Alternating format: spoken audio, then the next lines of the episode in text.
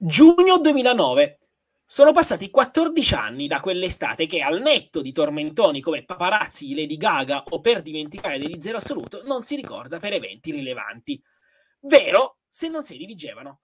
Quel giugno 2009, infatti, rimarrà incastonato nei cuori degli appassionati giallo-blu, perché è l'estate nella quale Pansini, Gersetti, Ferrari e Bertolazzi battono Latina e conquistano la Serie A2 è l'estate in cui un osannato coach Garelli bacia al termine di gara 4 il parquet del Palabasletta, gremito e impazzito in ogni ordine di posto.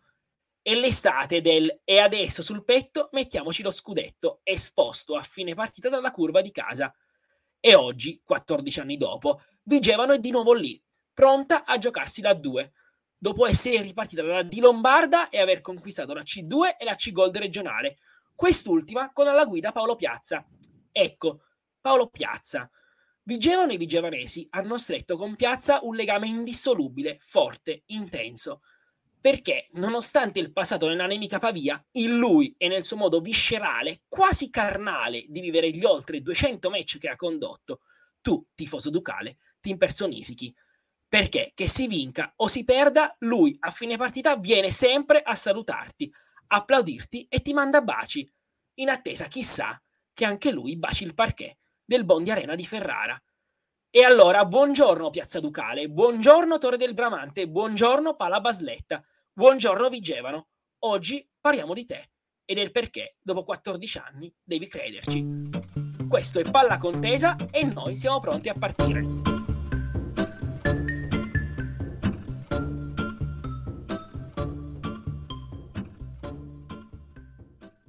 Buongiorno Vigevano, perché devi crederci dopo 14 anni? Io sono Corrado Di Febo e questo è Palla Contesa, il primo daily podcast di avvicinamento all'ultimo evento LNP dell'anno, raccontato con il taglio di quinto quarto. E oggi sono con Guasco. Buongiorno. Ciao Corrado, ciao ragazzi. E allora, che aria si respira a Guasco tu da Vigevanese a Vigevano dopo la conquista di queste finali? Beh, si respira una gran bella aria. C'è un'area un po' mista a nostalgia per eh, l'abbandono, la fine del eh. Palavas- della Palavasletta o la Cartucci, come noi preferiamo chiamarla. Però diciamo che quest'area di nostalgia ci dà quasi più una carica maggiore a svolgere queste finali. Poi, insomma, memore anche della finale persa l'anno scorso contro la corazzata Cividale che ben ha fatto quest'anno in Serie 2 chissà con un altro avversario cosa, cosa, sarebbe stato l'anno scorso e quindi quest'anno siamo, siamo, ancora più carichi, i giocatori sono carichi e veramente c'è, c'è un gran bel. E l'allenatore credo che sia carico allo stesso modo. Sì, sì, sì, l'allenatore è carichissimo comunque, sa far caricare al massimo i tifosi, i giocatori. Poi il fatto di aver battuto la prima della classe, la Libertas Livorno, dà ancora più carica a questa squadra, a questi tifosi e penso che veramente saranno tanti i vigevanesi che vorranno andare a Ferrara. Eh sì, eh, a seguire insomma una squadra che tanto sta facendo bene e tanto sta facendo innamorare. Torniamo indietro perché nell'editoriale parlavo uh, di quella serie con Latina, finita a gara 4, Vittara Vigevano, che 14 anni fa gli regalava uh, nella Serie A2. Ecco, tu hai un ricordo di quella serie lì? Sì. Sì, io ho un ricordo purtroppo non molto positivo. O meglio, eh, io quella partita. E forse sei l'unico vigevanese che, che, non ha ricordi positivi. No, assolutamente. O meglio, io volevo tantissimo vederla, però ero un ragazzo di 13 anni, neanche 13 anni, che andava alle scuole medie. Quella sera aveva il saggio di musica in cui il professore di musica ha obbligato a far venire a teatro tutti gli alunni a suonare questo benedetto flauto e purtroppo mentre Vigevano stava vincendo io stavo suonando il flauto a teatro insieme ai miei altri compagni però finito lo spettacolo sono andato in piazza a festeggiare con tutti gli altri anche perché alla fine ho visto tutte le partite di Vigevano durante la regular season durante i playoff quelle in casa e quindi c'era un giocatore di cui ti eri innamorato sì, innamorato. sì? sì. sì io mi ero innamorato di Gabriele Ganeto.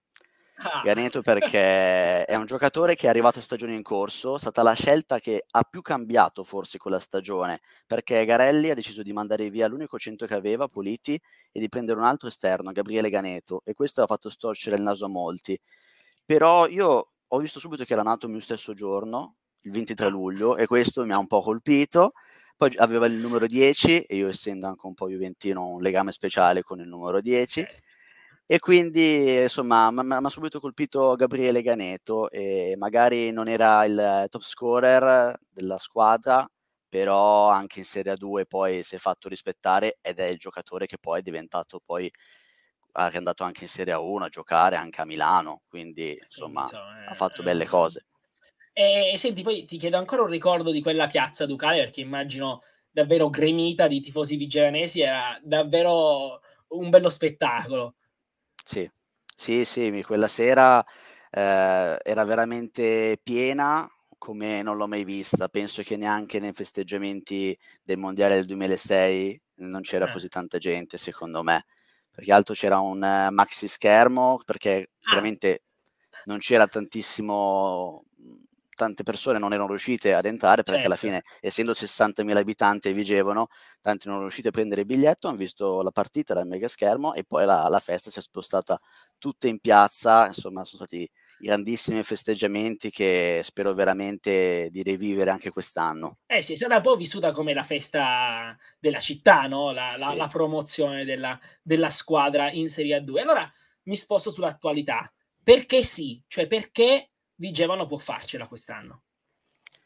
Vigevano può farcela proprio per eh, i motivi che ho citato prima, ovvero è riuscita a battere la prima della classe del girone A, la Libertas Livorno, che era la grande favorita, con un roster che si diceva più lungo, più forte.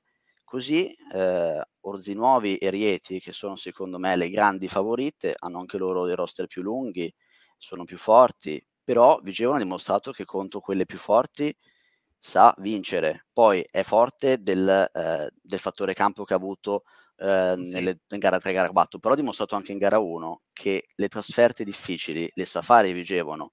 Quella è stata la grande prova del perché Vigevano ci crede così tanto adesso, perché sarà comunque una delle due sfavorite, una dei due underdog, Orzi 9 reti sono di un altro mondo, ma Vigevano comunque c'è un clima veramente, forse anche proprio per il fatto che è alla fine del, del Carducci, c'è questo clima di nostalgia, però anche di felicità.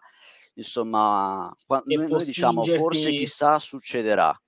Eh. E questa è la frase che spesso noi diciamo. e quindi dai, forse chissà che succederà. E se dovesse succedere, succede con Paolo Piazza. Ti chiedo veramente anche qui un, un, un commento su un legame che io dicevo anche nell'editoriale, indissolubile con, sì. con questo allenatore, perché davvero vedo come se Vigevano eh, sia impersonificata da Paolo Piazza in panchina, cioè come se tutta Vigevano guidasse e allenasse la sua squadra nella figura di Paolo Piazza. Sì, assolutamente, perché altro Piazza ormai è qui da diversi anni, eh, ci ha preso in eh, categorie più basse, ci ha riportati su in Serie B, abbiamo fatto anche l'anno uh, da, da, tutte vittorie senza neanche una sconfitta sì. per salire in Serie B. Quella stagione ha veramente dato una grandissima carica a Vigevano e una grandissima fiducia in Paolo Piazza. E quindi ormai è il nostro condottiero, eh, ci difende a spada tratta con gli arbitri, difende i suoi giocatori, a volte è un po' troppo focoso, però a noi piace così, è lui, eh, è lui sì. così. Eh sì, allora, buongiorno Vigevano, perché devi crederci eh, dopo 14 anni. Grazie mille Guasco e niente, buona fortuna a Vigevano. Ciao Corrado, ciao a tutti.